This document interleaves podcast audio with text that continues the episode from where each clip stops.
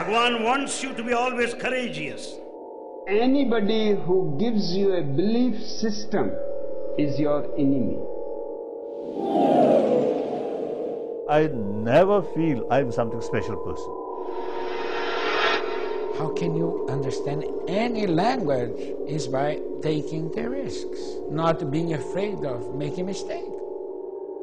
Give me your vision. I give you my illusion. Where are they inviting you? Are they inviting you to themselves? Are they inviting you to something rather than your ultimate goal, which is God? Islam is here to guide us all, to light our way and break our fall. Allah is here for you and I, morning to night. He is light.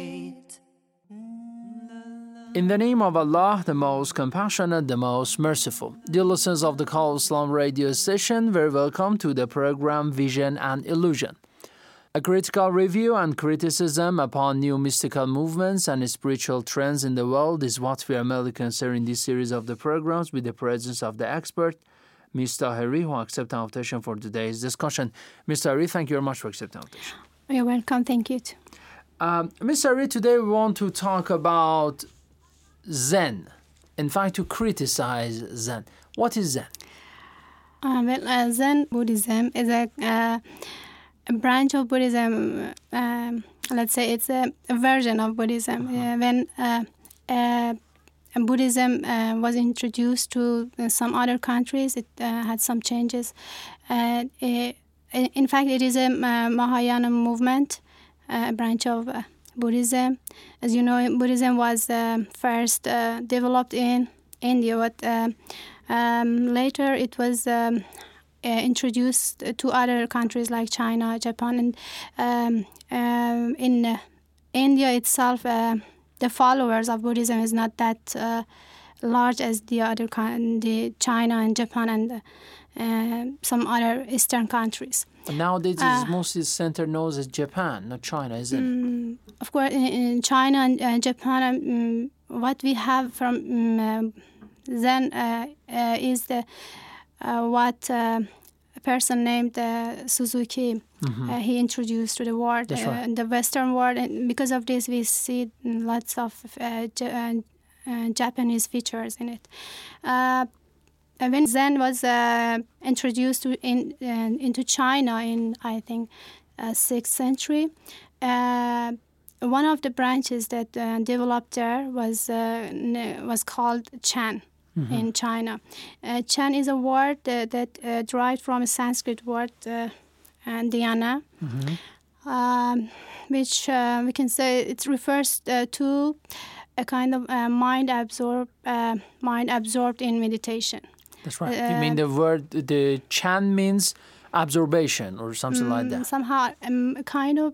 contemplation also, that's right. Yes, of course. Okay. And in Japan, it was the name of Chan changed to Zen. Mm-hmm. And what we have here, Zen Buddhism is mostly a Japanese version of Buddhism, and we can call it meditation Buddhism. That's right. So it seems that it's a kind of meditation and contemplation. It invites you very much to this.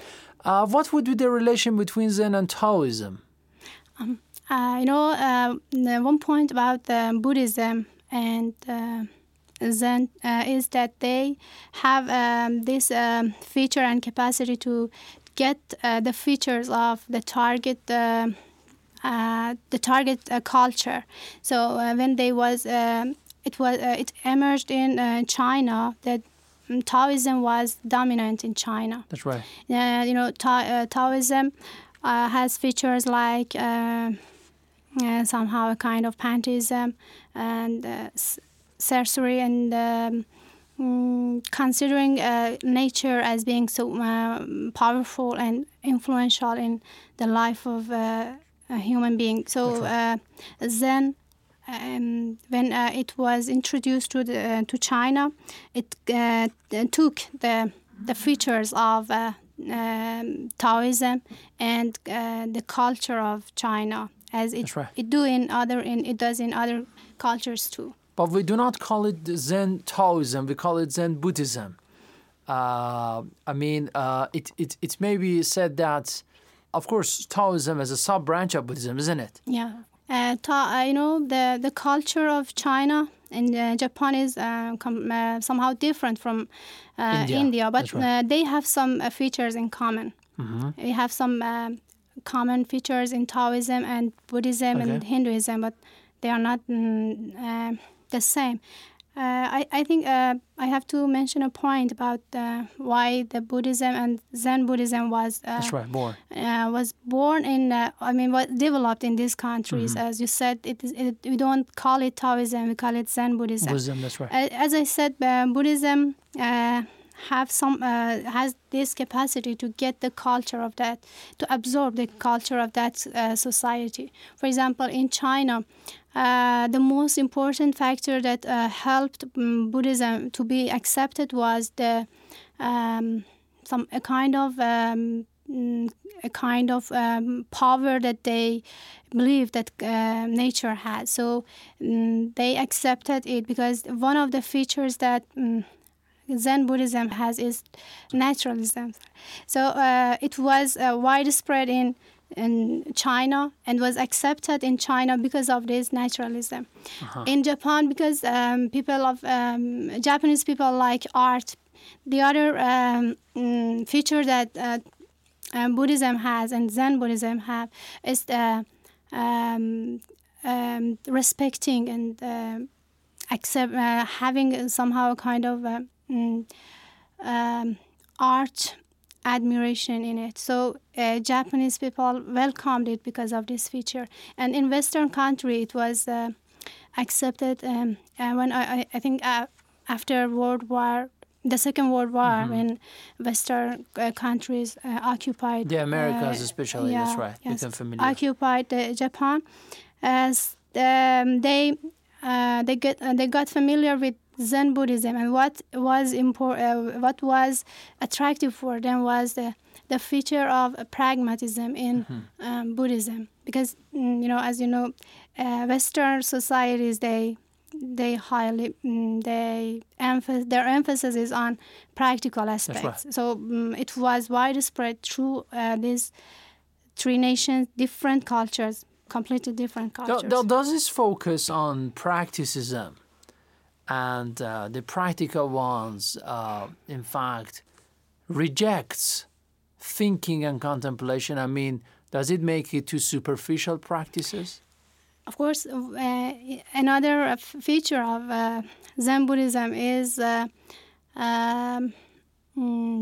condemning reason, mm-hmm. rationalism, and they just one of the most important features of the Zen is that they recommend their followers, their devotees, not to use reason and contemplation. They mean something else by contemplation, mm-hmm. but they think that the rationality and the rationalism has nothing to do with Zen. They have to first empty their mind from everything that society imposed on them. So, yes, it can be so. I've heard that some of the sports license, like karate, Kung Fu or something like that, are also rooted in Zen Buddhism, isn't it? Yeah, of course. So what would be the relation between such sports, martial sports or martial arts and something like that, Zen Buddhism? Mm-hmm. As I said, in China, people respect the nature and they love the nature. Mm-hmm. So when... and of course, we talk about the art and the mm-hmm. admiration of art. Mm-hmm. And Japanese people and Chinese people, because of when they saw that this kind of a sports can help them to defend without using any weapons, and they have just somehow a kind of art movement, so it helped them to accept it and. Zen Buddhism is mostly spread through these sports. That's right. Islam is here to guide us all, to light our way and break our fall. Allah is here for you and I, morning to night. He is light upon light.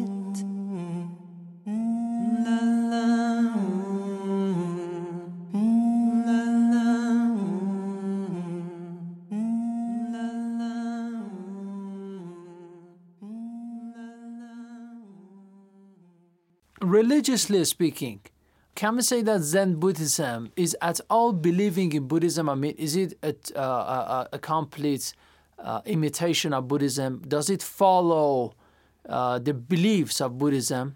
I mean, inside. Let's have, for example, an intra-Christian verse and critical studies. Of course, they have some fundamental. Does it have any divergence? I mean, does it have any mismatch with Buddhism itself? Of course, yeah. Because of the cultures that they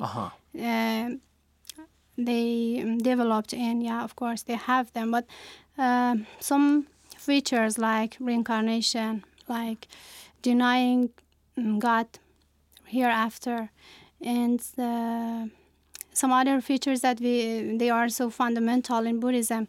They are fundamental here, but they don't believe that they are a kind of religion, and they say they clearly claim that they are not religion, of course, and they somehow they are a kind of ethical system. Mm-hmm. We can say in the. I mean, their emphasis is on the ethics, yeah, rather than on the, for example, religious beliefs or something like that. What about the place of God in Zen Buddhism? Is it does God have any role? God. You said that there is no God in Zen Buddhism. You know, Suzuki says that I don't believe that there is a God then, or there is a hereafter, or and there is no spirit to just expect a judgment day for them. They obviously they just deny God, and they just rely on human being. And, you know. Zen Buddhism is somehow kind of secular. Mm-hmm. If we call it mysticism, it's a kind of secular mysticism or secular school. Mm-hmm. So one of the features of secular schools is that they don't believe in God and they don't believe in hereafter. They are confined to just this world, mm-hmm. and nothing more. There is no emphasis on transcendence. And the other feature is that we can see. The trace of humanism and the human-centered role of their doctrines is clear. So that's right. You see that in Zen Buddhism, we have a human being that he has the capacity, the ability just to, as they say, to get the ultimate goal that they have. That's right. There is a symbol for them. It's called yin-yang. Isn't it? Consisting of a male and a female one. What is this about?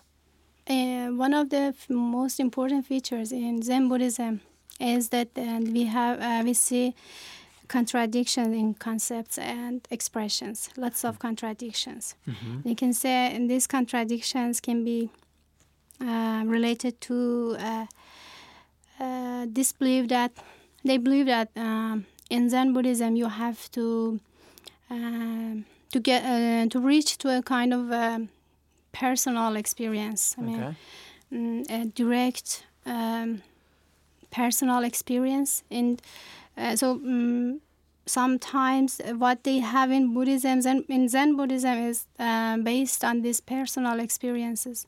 There is no criteria to assess them, and the other reason is because. They are based on human knowledge.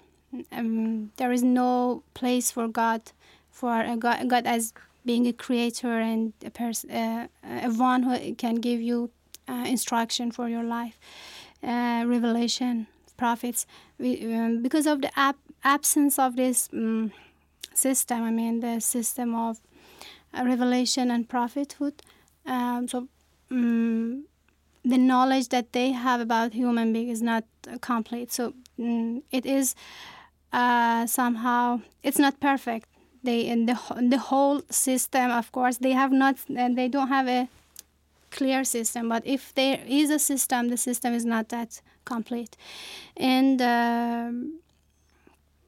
of course, they don't believe in a kind of reality, a source. I mean, it's so a real truth that we consider as a source for the world and for the creation. So because of this, they have lots of contradictions. They sometimes you see that in Buddhism, in Zen, they claim that there is no need for you to just be trained because you are already a Buddha. Mm-hmm. But in their tradition, when you see that they had a system of master and student, master and devotee, that they highly respect the masters, and the master has some strong authority on the devotees and the students. Right. So this is a contradiction, and they say that there is no need for training, but they have this system of master and student, and they recommend it. If you want to start your way, you have to first choose your master, and sometimes the master chooses you.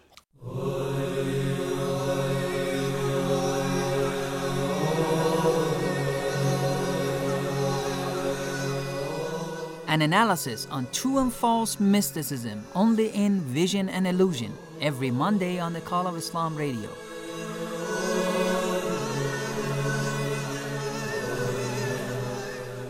You can listen to COI Radio on Hotbird, 12.437 GHz horizontal.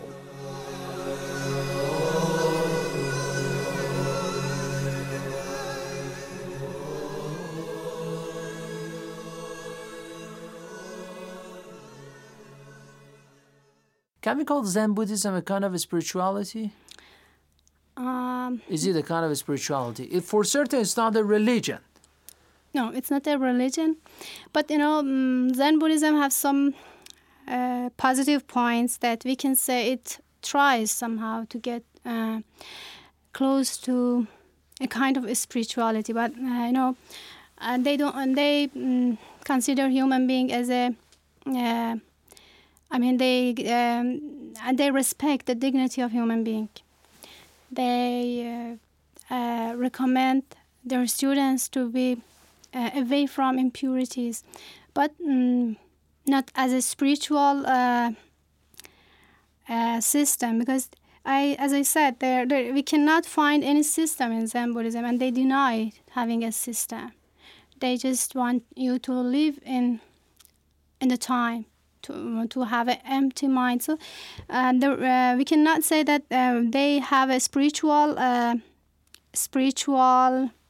mission, because if we call spirituality a kind of relationship between divine and the human being, they don't believe in this kind of divine. But they focus very much on meditation. I mean, the concept of meditation and finding tranquility or calmness is also discussed in Islam. Yes. I know. Of course, the nature of these two things, contemplation and meditation, in Islam is totally different from these so-called, we can say, spiritualities. For example, in Islam, when we say tranquility and calmness, it is found inside you, which is going to be read through your, we can say, the connection that you have with the divinity, with God. But in here, it seems that everything starts with a human being. And finished with human being, because everything is limited in human being, and everything is limited in this world.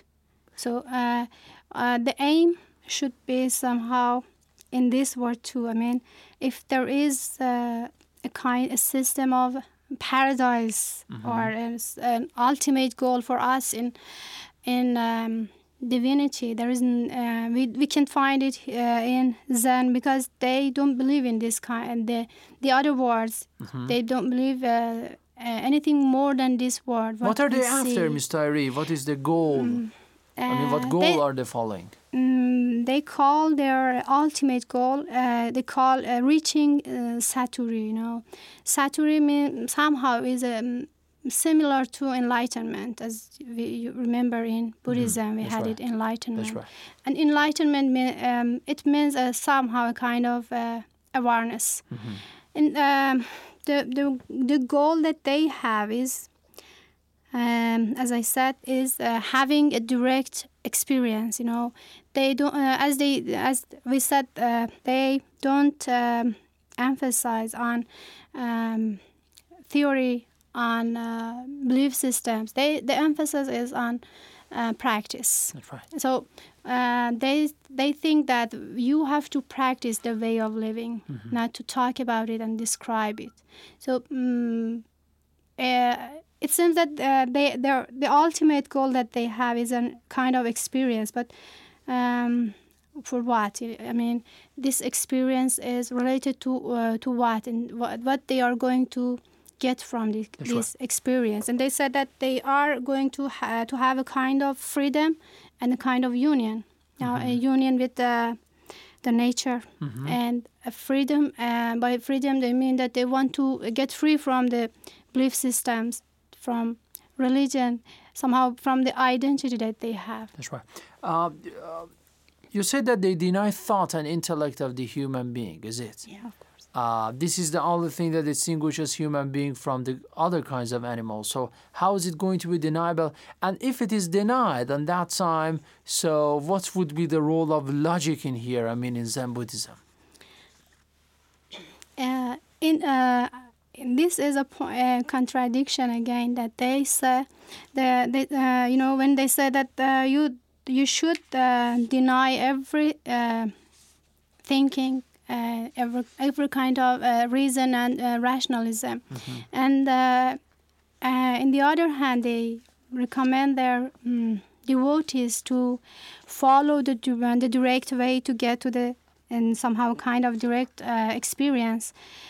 How can a follower choose this kind of the way, and how can they have this kind of practice? No, as you said, human being is distinct from animals because mm-hmm. of the ability to think. So when they just deny and condemn thinking, how can we rely on what they ask you to do? You know, and they ask their devotees to have contemplation, and it is so central in their teachings. So how can a devotee have this kind of contemplations at the same times, have mm-hmm. no idea, have no reason and no thinking? It is somehow a kind of contradiction that they have in their system. I would like to read one part of Bodhidharma, which is, we can say, the trainings of Zen Bodhidharma. I would like to say that he says that if you use your thoughts in order to reach the reality or truth, neither you are going to reach the reality nor your thought. But if you are going to reach the reality without using your thought, on that time you are going to reach both of them. What does it mean? This is the complete denial of the thoughts. I mean, the thought and mind, of course. And so how such thing is going to guide the human beings in the life? They believe that when you concentrate on what you are doing, so you miss it. What does it mean? It is completely different from what is rational and what is, a sound reason mindset, accepted. Right. You know, when it is so clear that when you want, we have some recommendation that you have to assess what you do. If they insist on somehow kind of having a right spiritual journey, and they ask their devotees to contemplate, and they meditate. They have meditations for it. Mm-hmm. Is it possible to do it without assessing what you did? I mean, what what you did during the day, during the time that you are getting ready to start your journey. So, it is again against what we have. You know, we are recommended that every day we have to just think about what we did, mm-hmm. to make it better and improve it. That's right.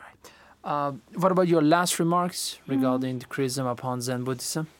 As I said, we can find some positive points in Zen Buddhism, but what is important here is that we don't see any effort to reach perfection for human being, because maybe it's because of the lack of knowledge that they have about human being.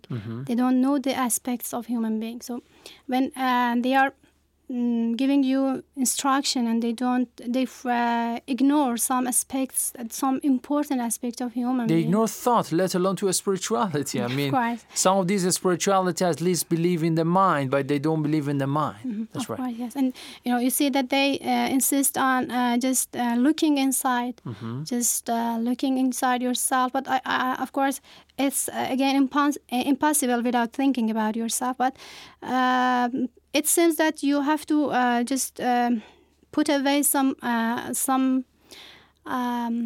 external aspects of yourself, and you see, human being is a social being, and some abilities and some traits of human beings are flourished through living in the social community, in society. Even some characteristics that they recommend you to have, it cannot be fulfilled without living in a society. For example, when you they ask you to love others, to have a good manner toward other creatures, somehow they ask you to be alone, just work inside, and somehow they ignore your social aspect of life. That's right. Thank you very much, Ms. Satori, for a nice elaboration on Zen Buddhism and criticizing it. It was very nice of you. You're welcome. Thank you. Dear listeners of the Call of Islam radio session, thank you very much for listening to the program Vision and Illusion. For more information, visit our website at coiradio.com. You can also find the previous episodes of this program in the archive section of our website. Send us your questions, comments, and emails at coi@irib.ir. Till another episode, God bless you all. Have a nice time, and goodbye. Visit our website at coiradio.com.